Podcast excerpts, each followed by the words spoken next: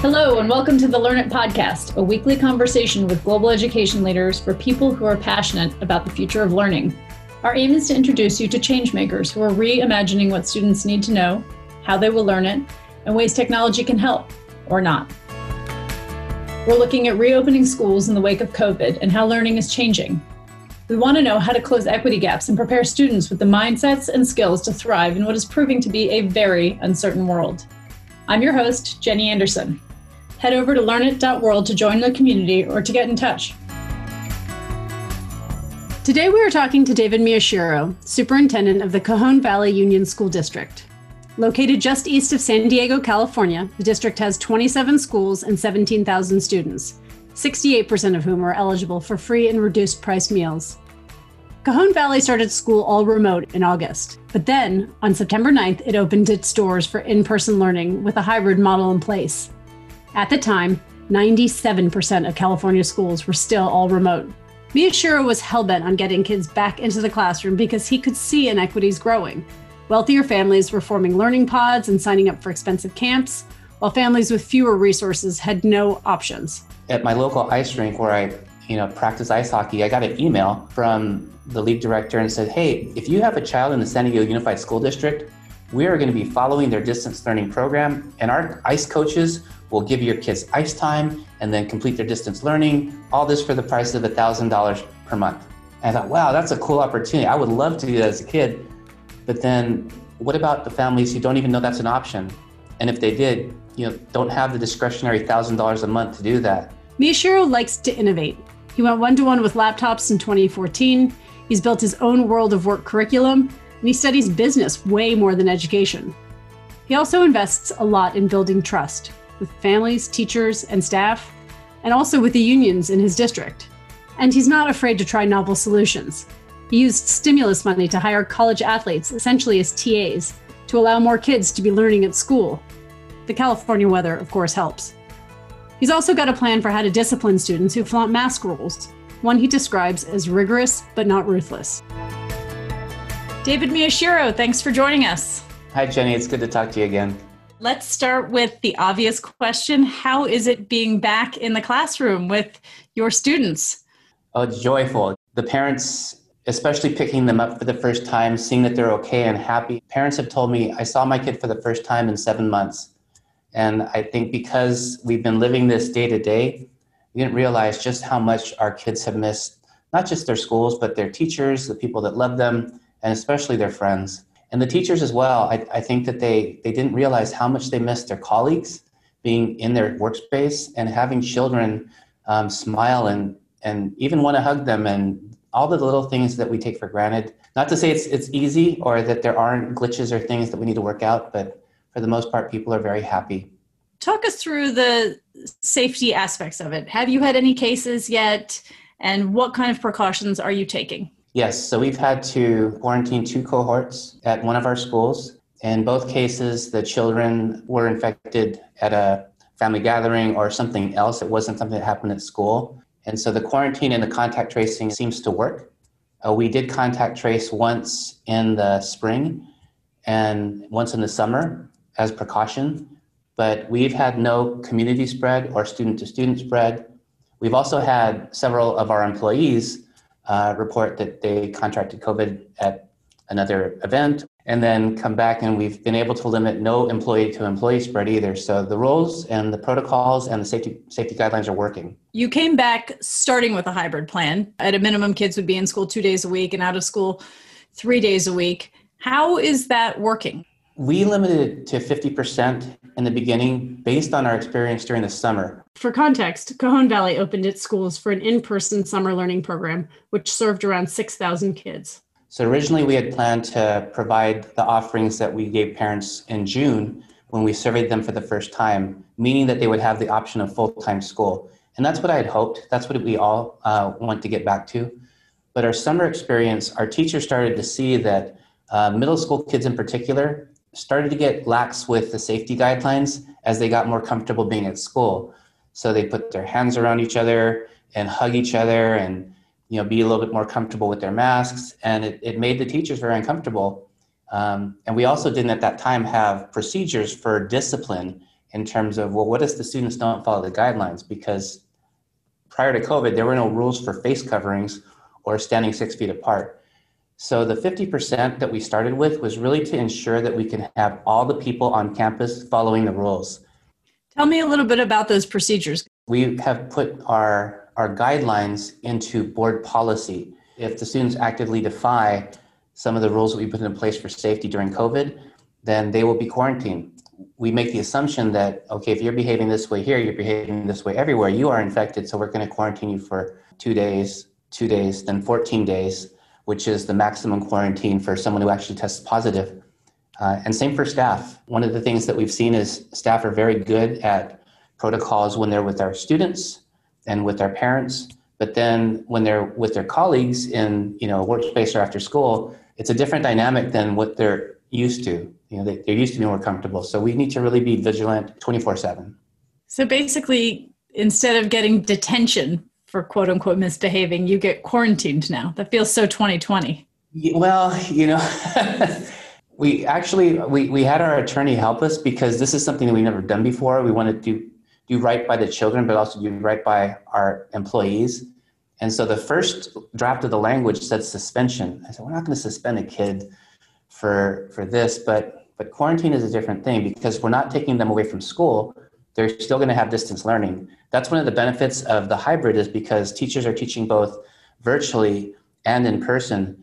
So even the two cohorts that we had to quarantine, one will be coming back on I think Monday. They didn't stop learning. The teacher still has the same class and then engaging with the kids um, through distance learning. So the kids who are at home are still learning with the kids who are in class. So it's one classroom experience, some accessing it remotely, some accessing it in person. That's right. Is that the case for the 30% who are all remote? The 30% who are all remote have their own distance learning teacher. And in the middle school, we have a distance learning tribe of teachers that teach small groups so that they, they can have actually periods and different coursework, but it's fully distance learning you said to me in a story that I published in the New York Times, distance learning is not working for people. I'm sure you've put some time into thinking how to improve it. How is it working now? When we had to distance learn uh, right at the shutdown, our kids and teachers, they had the proficiency because they've been doing it for eight years in their classrooms.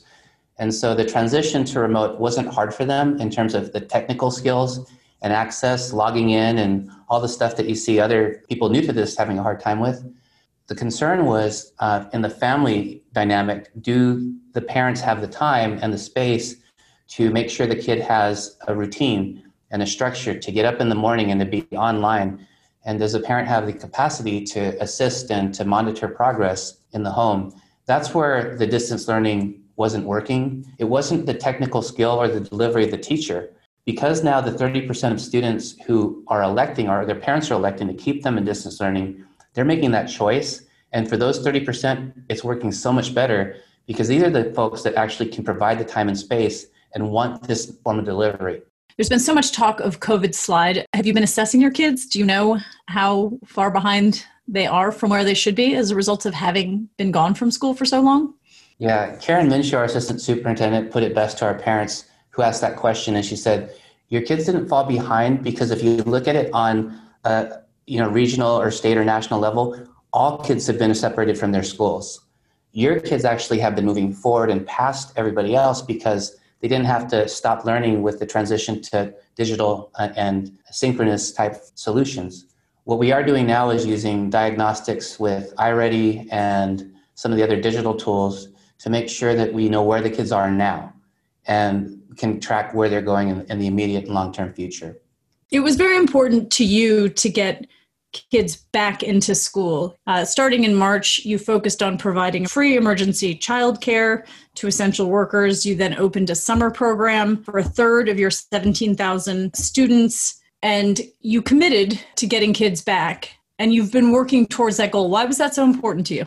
The weekly meetings that we started the week following the shutdown with our PTA presidents and our employee stakeholder groups really helped us to make decisions our parents started to tell us, you know, we're, we're having to go back to work now. My husband is uh, law enforcement and I'm a nurse, and we both have to work. We don't have an option. That's why the childcare was something that we invested in right away because we knew that our parents uh, were struggling. And our kids also, uh, when pa- both parents have to work, the distance learning wasn't working for those kids. So, how are we going to help them? So, we turned our childcare into distance learning support, recreation, and enrichment to serve both the children and the parents. And what we saw in the parent community is a, a huge sigh of relief and comfort as they went back to serve in those essential jobs. And then the kids that we actually served in childcare, I heard statements like, This is my new best friend, because we had kids from all over the district uh, coming to one central location in our first iteration of childcare that had never seen each other before. But after weeks of not seeing any children at all, they were just so happy and lit up.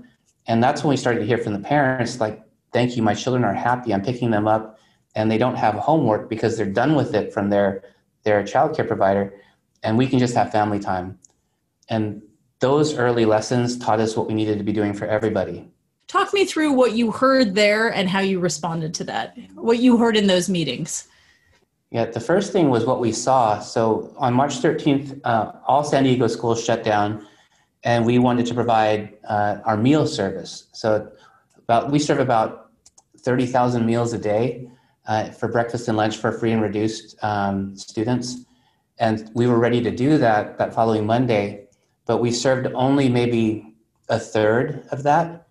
And the question was, why aren't kids coming to get their meals? And it's because our communication system, we just assume that when we send an email or an all call home, hey, families, this is available, that they're receiving the message. What we found out really quickly was not all families are receiving those messages a lot of families opted out of communications a long time ago because they didn't want to hear from us over and over again. So we couldn't get to them.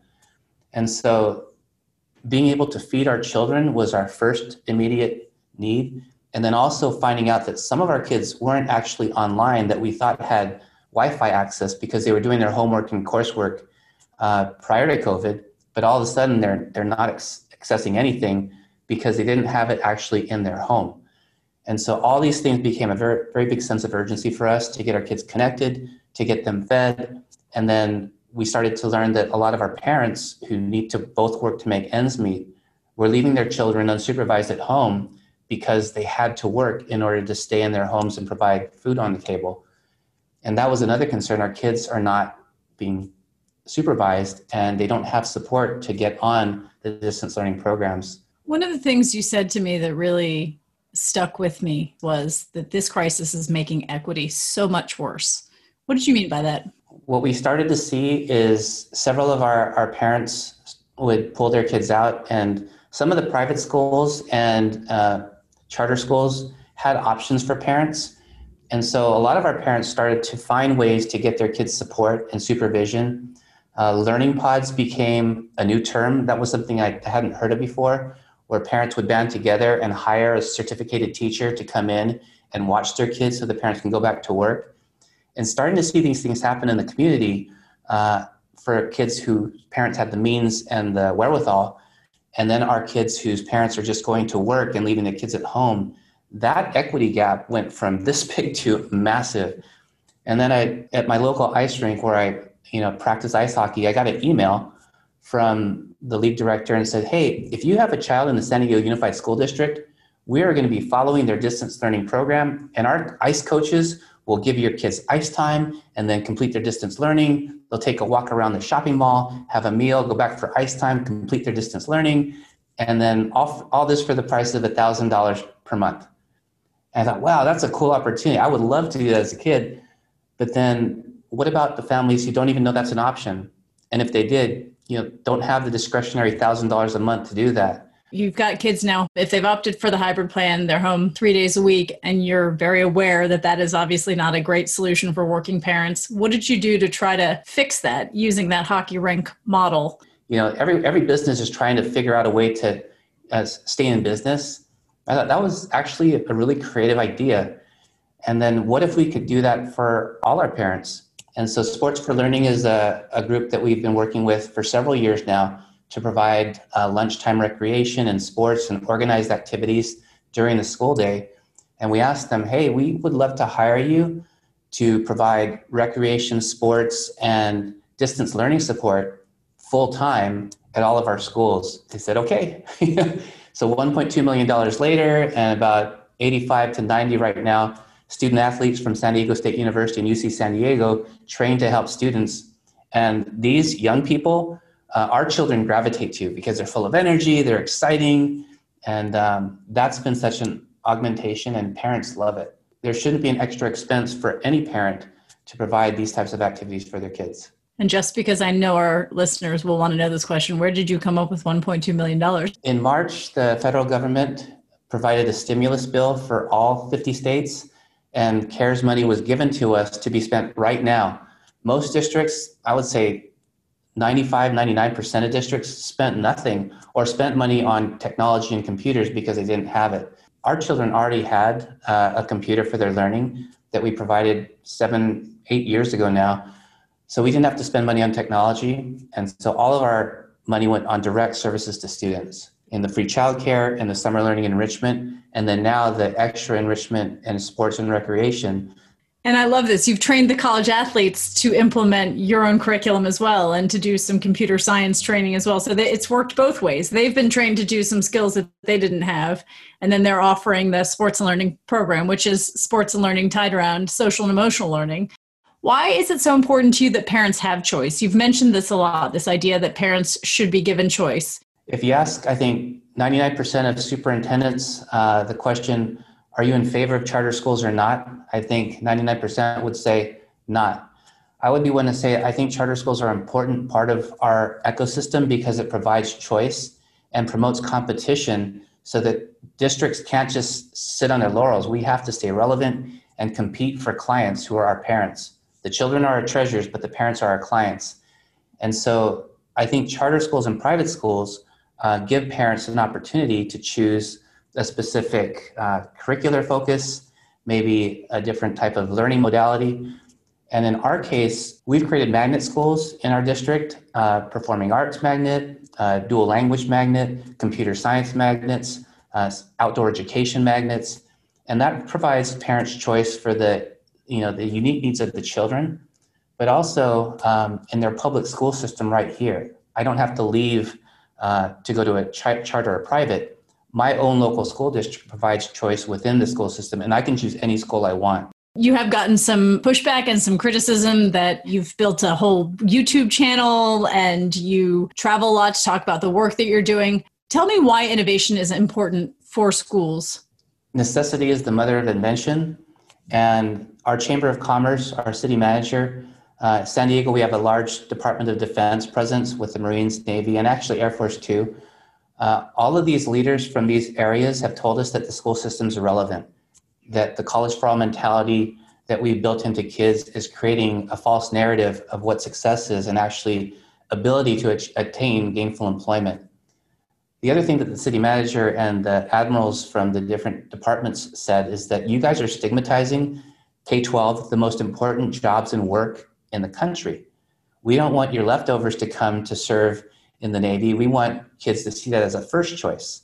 City manager said, you know, we're we're building our infrastructure and we're developing.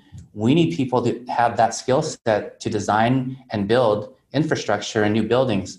But you guys have stigmatized that. It's not even an option. Or kids see that as a stigmatized part of the, the school um, curriculum for kids that aren't smart. And that's not accurate, too.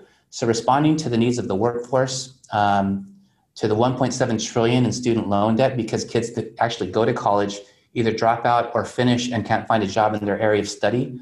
Those are the things we're trying to solve for, and that's why we're invited to uh, Learnit and to ISTE and to the U.S. Department of Education to help solve these national and global problems of the economy. The Department of Education and Department of Labor shouldn't be separate. Those should be working hand in hand to make sure that every person has the opportunity for, financial, for financial freedom.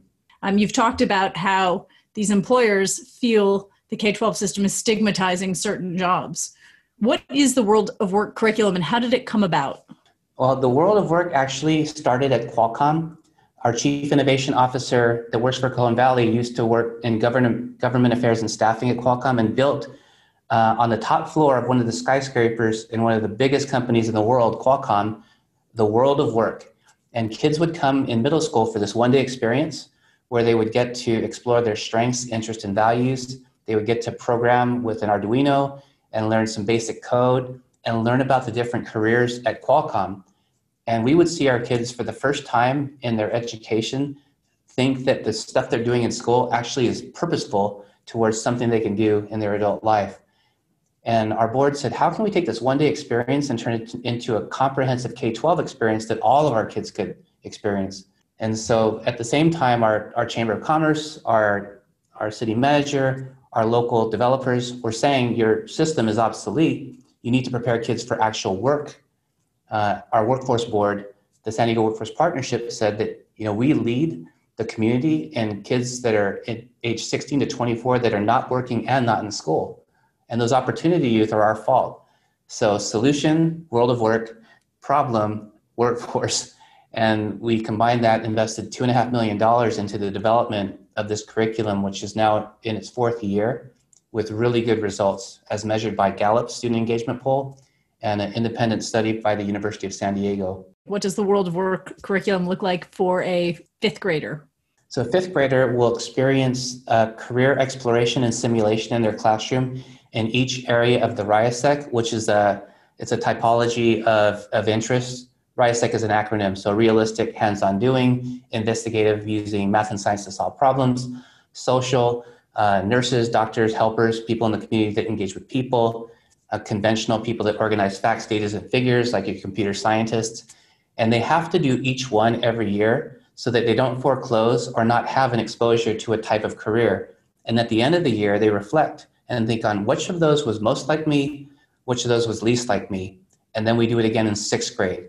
In conversations with parents and their teachers, students really start to think about, you know what, I have some unique strengths and interests I want to spend more time here than here. So by the time high school comes around and they have to choose a CTE program or a career pathway or start to be more intentional about post secondary, they have such a good self awareness that they can actually make those informed decisions and have goals towards future beyond high school, college, and their first job. So if we actually asked your kids, what do you want to be when you grow up? They might actually come up with some interesting answers. That's actually the focus of the study from the University of San Diego, and it's called Possible Future Selves. And if children don't have that vividness of a possible future self, then they'll never get there. Henry Ford said, if you think you can or you think you can't, you're right. And the, the whole focus of World of Work is self awareness, awareness of what the opportunities are, and then giving kids the steps to get there. And so parents also have an opportunity to come in and talk about their own jobs. If I could I come in and talk about journalism? Yeah, that's level three. It's called Meet a Pro. So level one is explore, two is simulate, three is meet a pro, and then four is practice. And that's the internships or actually hands-on doing with industry. When we went into lockdown, you held weekly meetings with PTA members, with your staff, with classified staff as well. Why did you do that? So we were already having the, the monthly forums of check-ins, but they were more in the, the format of updates. So I would share updates and then allow them to ask questions about whatever they wanted to talk about. When the pandemic hit, we realized that we needed to compress that to have more regular meetings and have it more of a focus of checking in on them, on their well-being. You know, what are you seeing? What are you hearing? What can we as a district be doing? So I think that the practices of communication and two-way question and answer were already there. We just accelerated that and made it more of a, a frequent thing for us. And did you feel like it worked? Did people communicate? Did they emote? Did they share things? Yeah, and as, as the pandemic wore on and it became harder and harder, both uh, emotionally and uh, economically for a lot of people, we started to really hear where the pain points were. And that's really what helped us drive our decision making and opening up the pop up childcare and, and starting to serve families in the ways that they were asking to be served. I'd love to ask you to reflect on your leadership, in particular as it relates to the union. You were very bullish on getting back in the classroom. The union said you pushed really, really hard to do that. There was some real friction, but you all worked through it. How did you do that? Yeah, trust goes both ways. So, so in order for them to trust me, I also have to trust them, and and really lean into the things that they say and present to us, and accept things as fact. If we want the union to receive us the same way, and that's how we've done all of our work prior to the pandemic. So when it came to decision making here, we did the same thing. when the board met to talk about reopening, we had the union members in the meeting. I don't think that's typical, but I think that should be the norm. If we want to be, you know, have trust, then there can can be no translation of information. Everybody has to have the information from the source. What would you say your biggest insights on leadership from COVID 19 have been? I think the biggest insights from leadership, both prior to and during the pandemic, is that our, our employees are our first customers. And if we love on them and invest in them, then they will take care of our real customers who are our parents and community. And so we've invested in culture and team building. We use a lot of video and, and marketing and branding to share their great work with the community, to validate the work of our employees.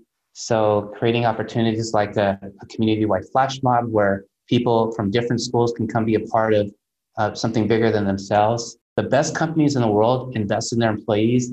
They take care of them. They give employee benefits. They treat them as family. Tell us the story of the flash mob.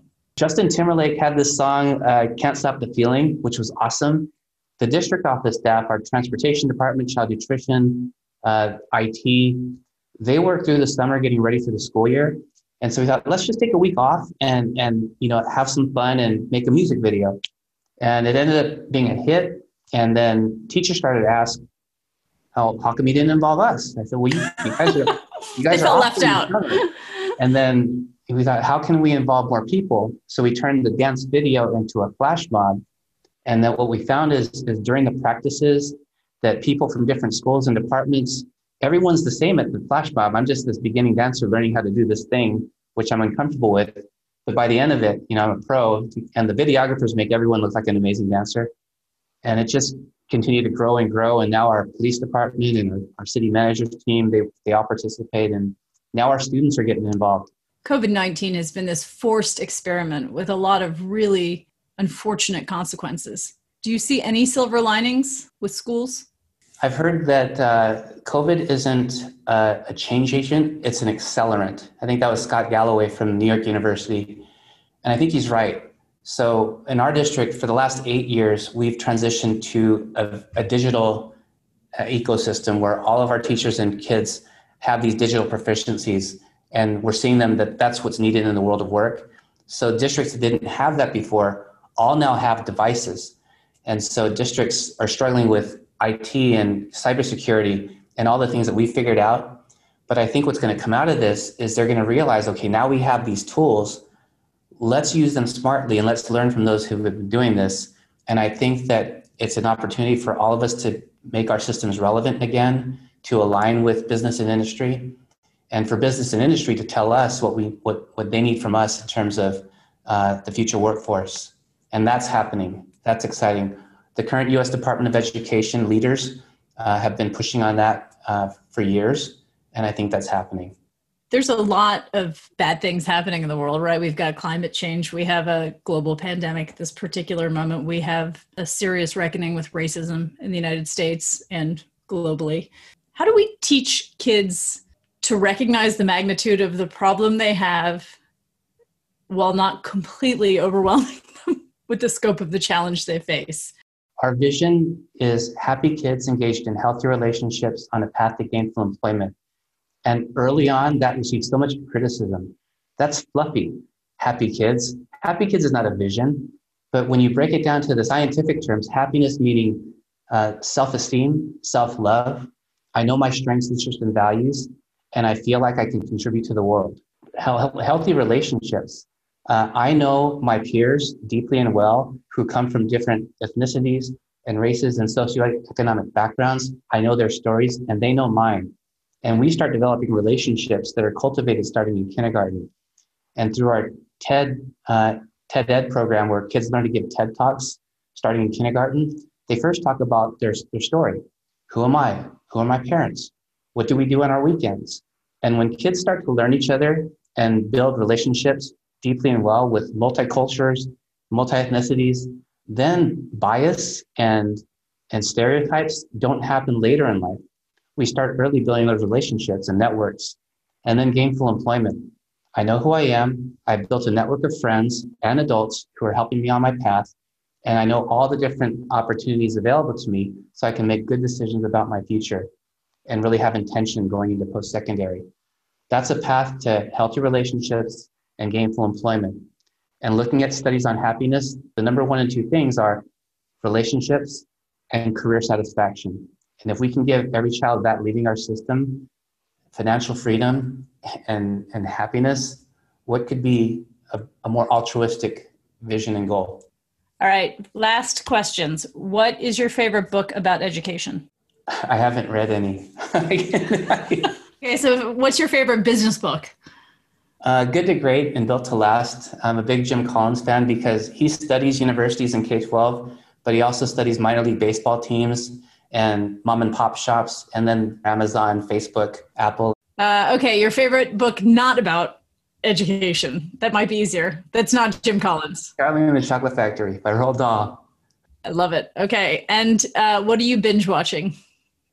Uh, Breaking Bad over and over again. It's, it's and what's the lesson from that? What I don't want to become my feared for uh, future self. I got it. I was. I thought you were going to say something about necessity as the mother of invention, but anyways. uh, thank you very much, David, for joining us. It's been a pleasure to catch up again and to talk to you. Thank you, Jenny, so much. It's great to talk to you again. I was struck by a lot of things in this conversation by David's commitment to innovation, his unapologetic embrace of business for guidance, and his commitment to listening to families.